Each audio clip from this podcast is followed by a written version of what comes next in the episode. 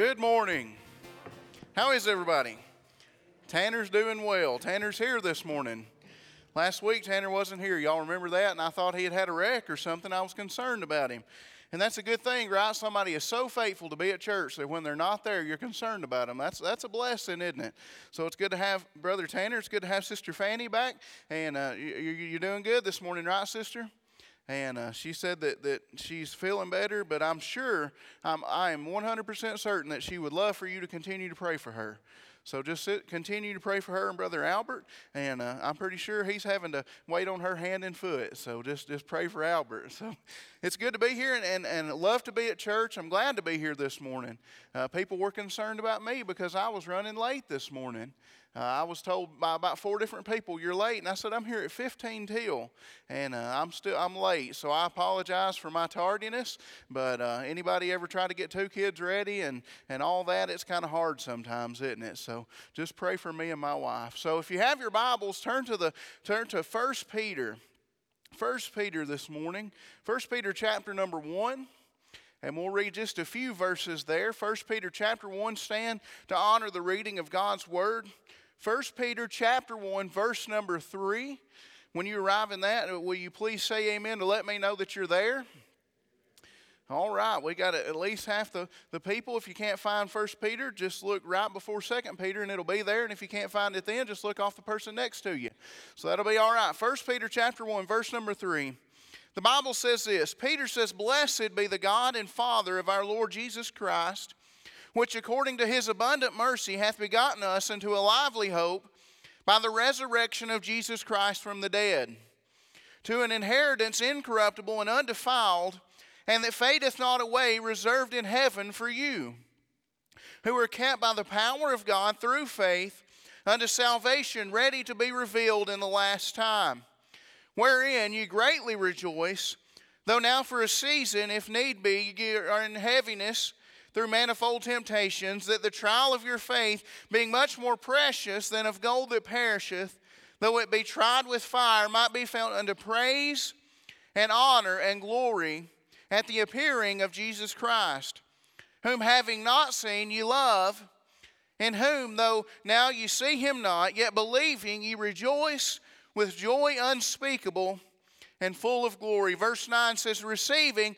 the end of your faith, even the salvation of your souls. Let's pray. Father, we love you. God, we thank you for allowing us to be in your house this morning. God, I thank you for each one that's here. God, I just pray that you will bless them for their effort of being here this morning.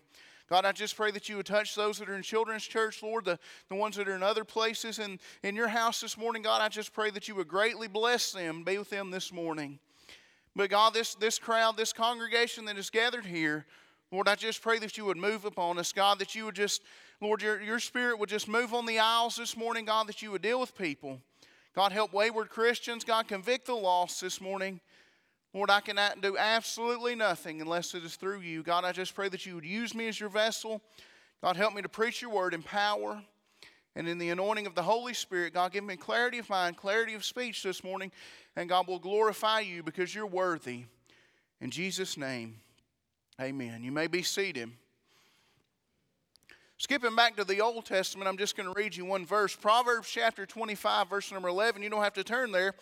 But it says, A word fitly spoken is like apples of gold and pitchers of silver. A word fitly spoken. Now, everybody in here probably knows somebody that knows how to speak out of turn, right? Anybody ever come to your mind that, that somebody that just is too brash, somebody that just says the wrong thing at the wrong time, and, and, when they do say something, they probably shouldn't have said it to start with? And Tanner's pointing at himself, and I would agree with that. I spent two weeks with him in Israel, so he does speak out of turn sometimes.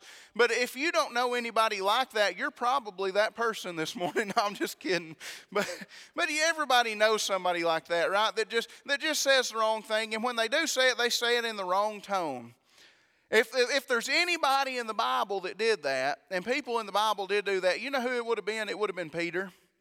Peter, it seemed like that every time that Jesus was talking or Jesus was doing something and Peter spoke up, Peter seemingly always said the wrong thing and he had to be corrected. There were several times that he would say the wrong thing. And, and namely, I think about the time when Jesus was arrested And Jesus predicted that Peter would deny him. And, and what did Peter do? He did exactly that. He said the wrong things, didn't he? And Jesus told him he would say it, but he said the wrong things in the wrong place at the wrong time. But in, at the end of John, in John chapter 20, Jesus challenges Peter. He looks at Peter and he says, Peter, he says, Do you love me? And Peter says, Lord, you know that I love you. And Jesus asked Peter again, Peter, do you love me? And Peter said, Lord, you know that I love you. And the third time, Jesus asked Peter, He said, Peter, do you love me? And Peter just looked at him. And, and, and Peter said, Lord, you know I love you. And Jesus said, Well, go and feed my sheep. I believe that a change took place in Peter at that moment that, that Jesus touched him and Jesus put, put a, just a special blessing on Peter at that time. And then that was just multiplied in, in Acts chapter 2 as we preached last week. And Peter was a changed man. And, and after that, we, we read a lot about Peter in the Acts of the Apostles. But when we get here to First Peter, Peter starts writing an epistle or he starts writing a letter. And he starts talking to us about some things. And it's not long in his letter before Peter just simply starts talking about how, how blessed that how, how we should worship and we should praise God. He says in verse 3, he says, Blessed. That word blessed means to lift up to praise. He says, Praise to the God and Father of our Lord Jesus Christ.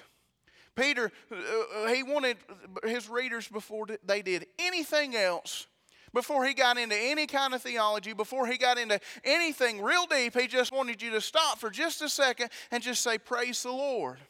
He wanted you to stop and just say, Thank you, Lord. And why did Peter do that? Well, uh, see, Peter had a unique, a unique look on this. Peter had a unique outtake, an outlook on the life of Jesus Christ. So he got to follow Jesus around. He got to be with Jesus for three and a half years. Could you imagine that if you walked with Jesus for three years, you would be a changed person, wouldn't you? If you saw the things that Peter saw, you would be a different person. And Peter saw that, and he just wanted to stop and he just wanted to say, Praise God. And I'm going to give you the reasons why, and, it's very simple. Can you agree with me this morning that we have all the reasons in the world to praise God this morning? And I just want to tell you that the world's not going to do it for you, that nobody else is going to do it for you. So why don't you praise the Lord this morning? Why don't we be the ones to say, hey, hey, blessed be the, the name of Jesus, blessed be God our Father, bless his holy name. Why should we say that? Because of what Peter says in that very verse. He says this Blessed be the God and Father of our Lord Jesus Christ, which, according to, get this, his abundant mercy.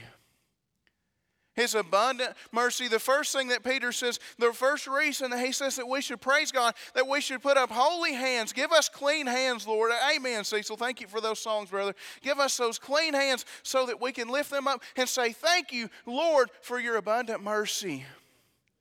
What is mercy? Well, mercy is something that's very simple to understand. Pray for my voice this morning. Lacey, she was yelling at me and, and, and she took my voice away. No, I was, I'm just kidding.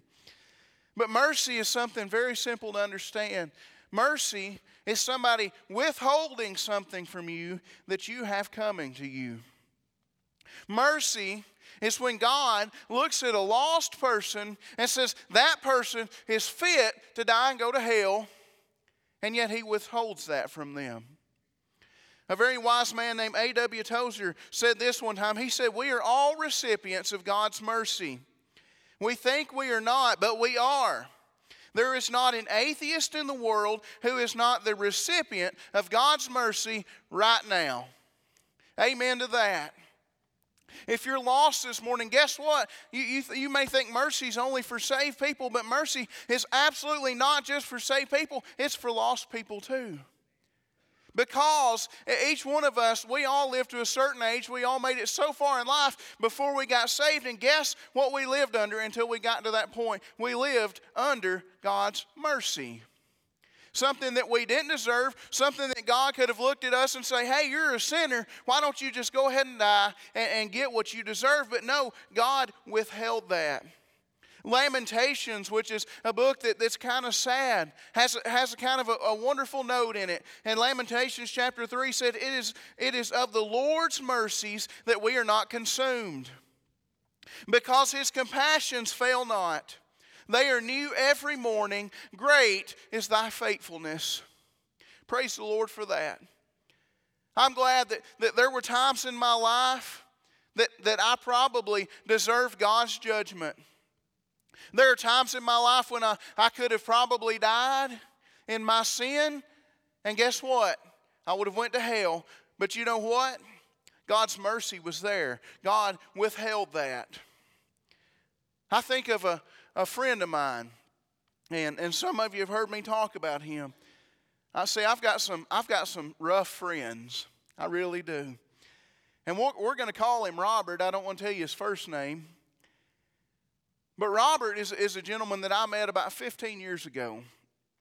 And he and, and like I said, he's a good friend of mine, so I'm not downing him, and he would agree to every bit of what I'm about to say to you. But to this day, he is lost. He has never professed Jesus to be his Savior. I have told him over and over and over again that he needed to accept Jesus Christ as his Savior. In fact, he and I, we used to sit in my truck on lunch every day. I ate lunch with him every single day. And we read through the entire New Testament. So you would think that somebody that's read through the entire New Testament, we didn't, we didn't skip over any of it. I mean, we read from Matthew to Revelation. How many times in that New Testament reading did he hear the gospel? Probably hundreds of times that he heard the good news of Jesus Christ. Now, let me give you a little background on him. I said he was a rough guy, didn't I? And when I say rough, he's rough. He's, he's, he is Sparta, Tennessee rough, all right? Everybody knows that's rough. Some of you were Sparta, Tennessee rough too, ain't you, Joanna? But, anyways, over there in Sparta, he, he, he was well known as something. He was a drug dealer. And not only did he deal drugs, but he used drugs and he manufactured drugs. And he did that for 10 years. He was on the worst kind of drug that there is and, and that, that's methamphetamine. That's the worst kind of drug that there is. They're all bad, don't get me wrong, but that's, that's about the worst one physically on you. And for 10 years, he manufactured it, he sold it, and he used it. Now, the average lifespan of somebody that uses that drug is about maybe four to five years, and one of two things happens. They either, number one, die. Why? Because that stuff will kill you like that. Or they go to prison. One or two options. You, you really don't have any other choice. That's either that, that's that's going to happen to you. But he did it for 10 years. He, he didn't die, obviously, because he's alive today, and he never went to prison. He, it was a going joke between me and him. He would always tell me, he called me little brother. He would say, Little brother, he said, that whole 10 years that I was on dope, he said, You know how long I spent in jail? And I said, How long? He said, Two weeks. I said, What for? Did you get caught with drugs? He said, No, it was for back child support on a kid that wasn't mine. He said, and I got out of jail. That's example number one of God's mercy in his life, isn't it? That he didn't that he's not today, this very day, sitting in a prison somewhere in Tennessee, rotting away in a jail cell. Example number two of God's mercy. He should be dead by now, but he's not. Why? Because of God's mercy. God's mercy is new every day. Oh, but it gets better. His, you thought, well, how could his life get any worse? How could he more deserve the mercy of God? How could he receive the mercy of God more? Well, he finally got off drugs. Say, praise the Lord for that. But then he got to drinking. Now, the whole time he was off drugs, he was er, on drugs, he was drinking, but the drugs quit and the alcohol continued. Now, I'm going to take a moment and say that, that I don't believe for a moment that anybody in here should be drinking alcohol whatsoever. Say amen. Why? Because alcohol makes you do stupid stuff, right? Can I say that in here? That's the truth, isn't it? But alcohol gets you out of your mind. And one night, my, my buddy Robert, he decided he was going to go fight a guy. Now, now, Mark's a big guy, and I wouldn't have any trouble fighting him. I could whoop him in a heartbeat. He's from Jackson County. But I wouldn't fight Robert. See, he's six foot five, 350 pounds. He's a big man. And he made the mistake in his, in his drunken stupor that night of telling the guy. He warned the guy. He, he text messaged him and he said, I'm going to come up to where you are. He said, I'm going to whoop you. Here's God's mercy. And, and sure enough, he drove over where that guy was. And he got out of his car. And, he, and he, the guy walked out on his porch, and, and my buddy yelled at him. And the guy shot him in the chest with a 12 gauge shotgun. Shot him right here on the left side of his chest. Now, I'm not, a, I'm not a doctor, I'm not a paramedic, and I'm not a genius. But I can tell you, if somebody shoots you in the chest with a 12 gauge shotgun, you should be dead on the spot. Anybody, you know what a 12 gauge shotgun is? It'll tear, it'll tear up Jack. Shot him right there in the chest. And by God's mercy, he didn't die. You know why? Because he would have went to hell. God spared him that day. God's mercy, hand of mercy, was on him and gave him another chance to hear the gospel. Gave him another chance to sit down and read the Bible. Gave him another chance to make a decision to follow Christ. He got in his car and he drove himself to the hospital with a shotgun wound in the chest.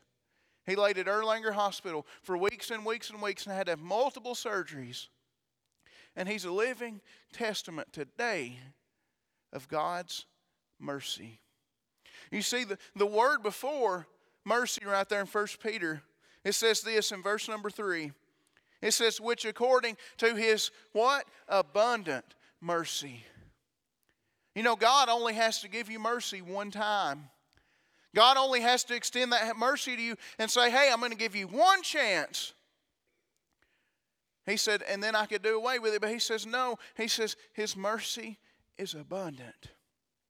And there are people in this room right now, lost people and saved people like, who are testimonies of God's abundant mercy. Uh, uh, the times in your life when you, it should have been over with, when God should have said, Hey, I'm done with you, it's over with. You just go on, you do your thing, and you can just die. But no, God doesn't say that. God said, I'll be abundantly merciful to you. What did Peter say? He says, Blessed be the God and Father who gives us abundant mercy. He goes on to say this. He continues in verse number three, and he says, Which according to his abundant mercy hath got begotten us again unto a lively hope. First of all, we have mercy that is abundant, but the next thing I want you to see that we have is we have hope that is alive. That word lively there, we, we often see that word and we think of lively as, as something I talked about last week where you get all excited and, and you have an emotional high and, and some things happen, but that's not what it's talking about at all. See, we have hope this morning. My friend Robert doesn't have a lick of hope unless he accepts Jesus as his Savior. But we have a hope that is different from anybody else's hope in the world. See, there's a lot of people in the world that think they have hope. I could take you places and introduce you to people, and they say, Well, do you have hope? And they say, Yeah, yeah, I have hope. It reminded me when I was studying this sermon out, it reminded me of something that me and Tanner saw when we were in Israel. See, we were, if you were here the night that we showed the slides, you'll, you'll remember that we were in, a, in an Arabic area and, and a couple of Christian guys from Tennessee being amongst a bunch of Muslims is a kind of a scary thing. But we walked in a shop, and I think Tanner may have pointed it out to me, I don't remember. But in this shop, it was a Muslim shop. I'm talking about hope here. And on the, in, in the shop, there was a TV screen. And they weren't watching CNN, they weren't watching the local soccer game, they weren't watching anything else. They were watching what they hoped in. See, the Muslims serve a guy, uh, ultimately, they serve Allah, but they worship a gentleman by the name of Muhammad. Now, Muhammad was a prophet that he was alive about a thousand years ago. And Muhammad came and he said that he was sent from Allah, and now they worship him. But the thing about it is, the problem that Muhammad has is he's dead. That's a pretty bad problem to have, isn't it, Tanner?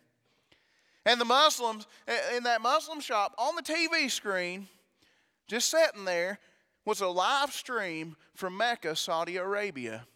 Now, if you know anything about the Muslim religion, if you know anything about Islam at all, they worship Mecca. In fact, when they put their prayer cloth down on the ground, they point it towards Mecca so that they can pray to Muhammad. And as I looked on that screen, it was a live stream from Mecca, Saudi Arabia. And what it showed was a big black mausoleum with people circling around it, and they were just chanting and they were acting a fool. Why? Because that's where their hope is. That is what they, they, they devote their lives to, is serving somebody that's dead.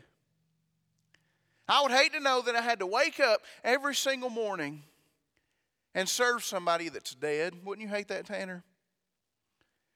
And, and even that guy, he was, he was thousands of miles away from Mecca, yet he was live streaming somebody's burial site and saying, Hey, I put my hope in that guy who I know for a fact is dead. That if you open that mausoleum, you're going to find him there. You're going to find his remains, and he's there. And they'll openly admit that. But see, we have something better than that this morning, don't we? Our Savior, the, the, the one that came on behalf of God, is not dead. He is, in fact, alive. And Peter says this, he says, he says, He had begotten us, He has saved us, He has regenerated us, He has made us sons. He says again, unto a lively hope, unto a living hope. So we worship one this morning that is, in fact, alive.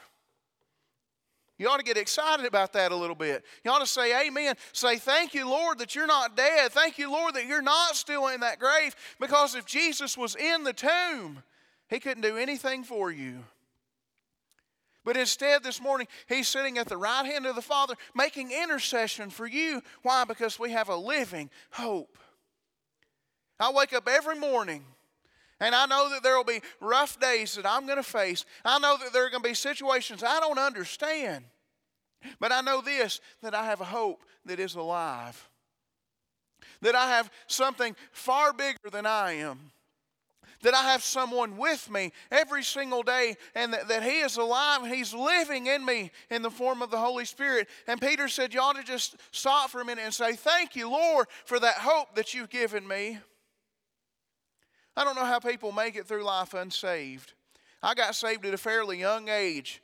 And so I didn't have to suffer a lot of things. And, and I don't know how people make it 40, 50, 60 years without, without Jesus on their side. Boy, that would be a miserable life to me. Some of you folks that maybe got saved in an older age, you know what that is. You know what it is to live that long without having any hope, without having anything to look forward to, without having anything bigger than you. People know what that's all about. The Bible says this Psalm chapter 146, verse number 5. He says, Happy is he that hath God, the God of Jacob for his help, whose hope is in the Lord his God. It says you should be happy, you should be excited, you should be joyful because we have hope beyond this life. But see, the, the, the unbeliever has just the opposite of that. He has no hope because it says in uh, Proverbs chapter 11, verse 7, it says, When a wicked man dieth, his expectation shall perish, and the hope of unjust men perisheth. You know where their hope ends? When they take their last breath. No hope for them at that point, but there is hope for us, and it's a living, lively hope. It doesn't mean that that hope's always just going to make you jump up and down and and and and I mean, I'm glad it does sometimes, but that's not what it's all about. It's about knowing that we have a living Savior that is alive today. And then it gets even better. We have hope. Why? Because we have life after death. You notice that he said in verse 3, he said, Who hath begotten us again into a lively hope. That word begotten means to, to have a son or to have, have a child, to begat another one. You know, you read in the, in the first few chapters of Matthew all the begats and begats and begats, and in Genesis you read all that. But, but there was one begat, there was one begotten that is more important than anything, and that's when God begot you as his son. Did you know that? What a wonderful thing to think about that when you're saved, you become a son of God. That by the blood of Jesus, you are grafted into the family. You are brought into the family, and, and you, are, you are made a joint heir with Jesus because you're begotten. Because you're begotten. He said, He hath begotten us into a lively hope, but He doesn't stop there. He says, into a lively hope by the resurrection of Jesus Christ from the dead. There's the proof that we have a lively hope. It says, unto a lively hope. But then he moves and he uses that word too. He's using transition words. I want you to see that. He says, we start with the mercy. He said, and then we move to the hope, right? We get the hope because we have the mercy. And then he says in verse number four, that first word there, two little letters, he says to. He's showing a transition to something else. He said, We're moving forward. And he said, We have this because we have that lively hope. He says, Into an inheritance, incorruptible and undefiled, and that fadeth not away, reserved in heaven. He said, Thank you, Lord for, for that inheritance that you gave me. That inheritance that I didn't deserve and that I couldn't earn, but you gave it to me. Why? Because I'm a son. Some of you in here have received an earthly inheritance, haven't you? Your parents have, have went on to glory and, and, and there might have been a will and, and they left you some things. And, and I, you know what? I've heard a lot of really bad things about people receiving inheritances. Did you know that sometimes people just go crazy when they when somebody gives them a bunch of stuff. Did you know that? I'll tell you, if you want to ask about crazy people, go talk to a funeral director. And they'll tell you about people acting crazy when they're getting an inheritance. You know why people act like that? Because that inheritance is defiled, it's corrupt, and it's going to fade away. Anything that you get on this earth, what, what do we normally get when somebody dies and leaves us something? Well, we might inherit a house, right? And, and we might inherit a vehicle or two and maybe some land and, and, and if we're really lucky man they'll, they'll leave us a big old check maybe some maybe some money in the bank. That's what we really want right? We don't care about the house cars land. We just want the money. I mean somebody be honest right? Say amen or oh me one of the two. Am i lying or am i telling the truth? I'm telling the truth right I'm just being real with you this morning. And people receive that inheritance. And sometimes those people don't even deserve that inheritance. They weren't good kids. They didn't treat their parents right. They weren't there when, when, when their parents were struggling with things. They didn't go visit them. But when they die, guess what? They want that inheritance. It's the truth of the matter. But, but Peter said, that we have something else. See, Peter was there the day that, that Jesus spoke the words in John chapter 14. Peter was right there when Jesus said, I'm going to prepare a place for you. Peter heard those words, and he probably heard more than we have recorded in the Gospel of John. No doubt that he did. Jesus probably elaborated on that and told him something about that. But Peter said right here, he said that if you have that hope, because of that mercy, he said, You're going to have one last thing, and it's going to begin when your life down here ends. And that is that you're going to receive an inheritance. What is that inheritance? Well, he says right here, it's reserved in heaven for you. He doesn't just say that our inheritance is heaven, but he said it's reserved in heaven. What is that? That inheritance that we receive? That is life everlasting. Everlasting life. Life that cannot stop. And he says it's life, it's not everlasting death. But he says that inheritance, it says, is incorruptible. It cannot be corrupted. It, cannot rust. It cannot rot. It cannot decay. It is incorruptible. It's also undefiled. It cannot be defiled. Eh, there's nothing wrong about that inheritance. But then my favorite part, it says that is it fadeth not away. See, those inheritances that we receive down here, and some of you may have received them, and, and know that, that eventually the money's going to run out. You know, you see it. You can tell somebody a lot of times somebody receives a big inheritance, they'll go buy some stuff, buy a new boat, buy a new car, buy a house, whatever. But eventually the money runs out, right? that house that you get, well, it's going to rot to the ground eventually. And, well, that car, it's going to wear out too. And, and that land, well, you're going to sell it and make a subdivision out of it probably. I've seen that happen a lot with inheritances. And all these things, guess what happens? They just fade away. You don't, you don't really mean to let them fade away, it just kind of happens. But eventually, the inheritance down here, it's gone. And you're left with what you had, which may not have been much, it may have been a lot, who knows? But really, that doesn't matter, does it?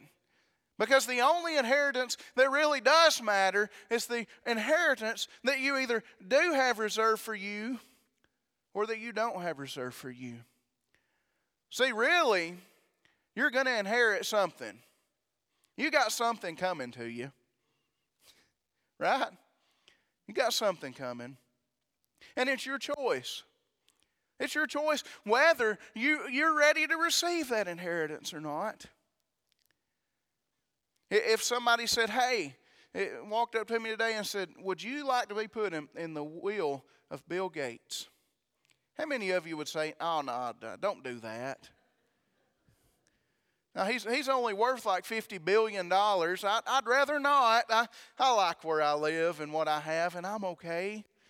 No, no, don't, don't put me in his, his will. Well, you'd be foolish to do that, wouldn't you?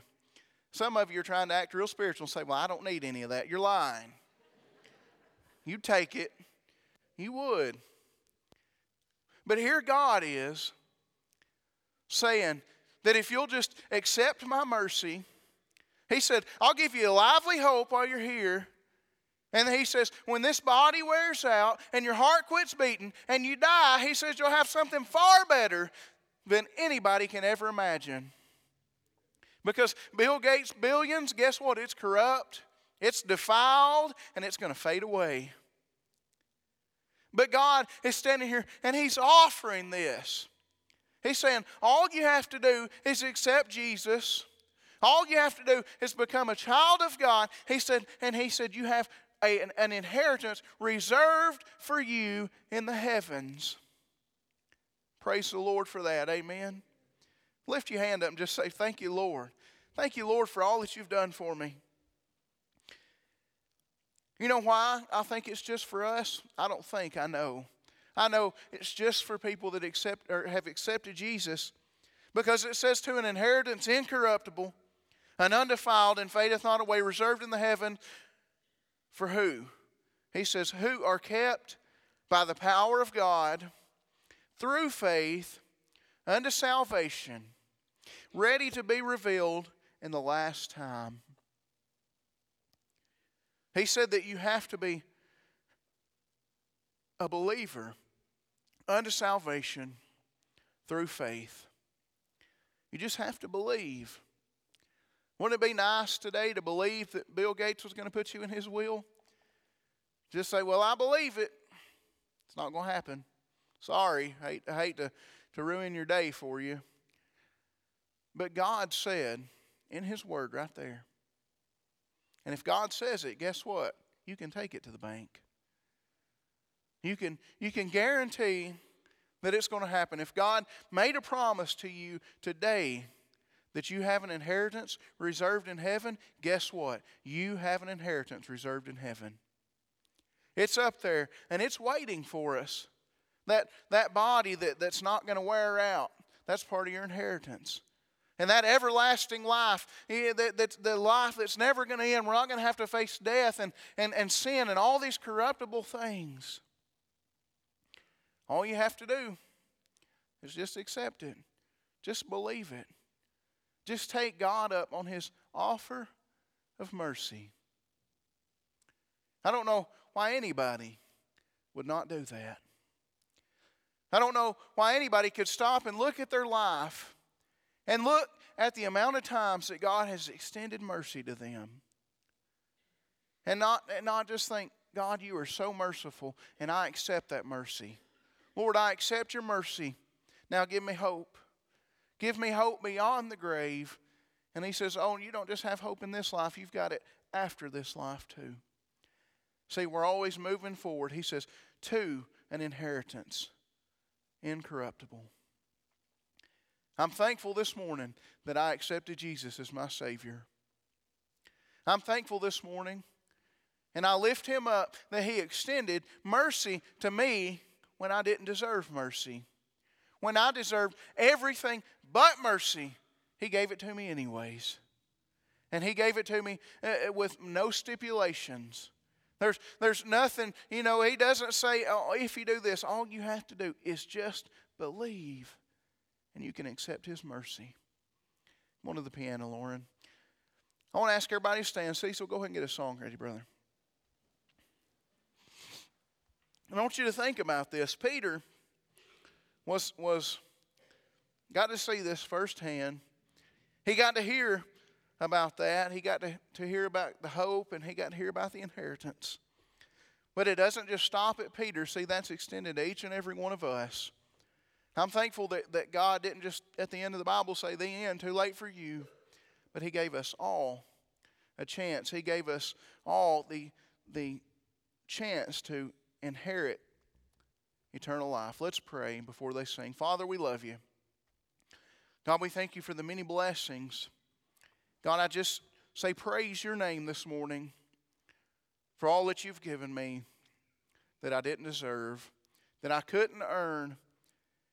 And God, that, that it says that it fadeth not away. Thank you, Lord, for that. I understand that people go through things down here and life's hard sometimes, but you give us that hope that helps us through life. You give us that hope that is alive, that we serve a living God. Lord, I just pray that if anybody's lost here this morning, God, that you would deal with their heart. God, that you would help them to see the error in their ways. God, that they would know and understand that you have no doubt numerous times extended mercy their way. Lord, don't let them turn it away again. God, we praise you. We thank you in the name of Jesus. Amen.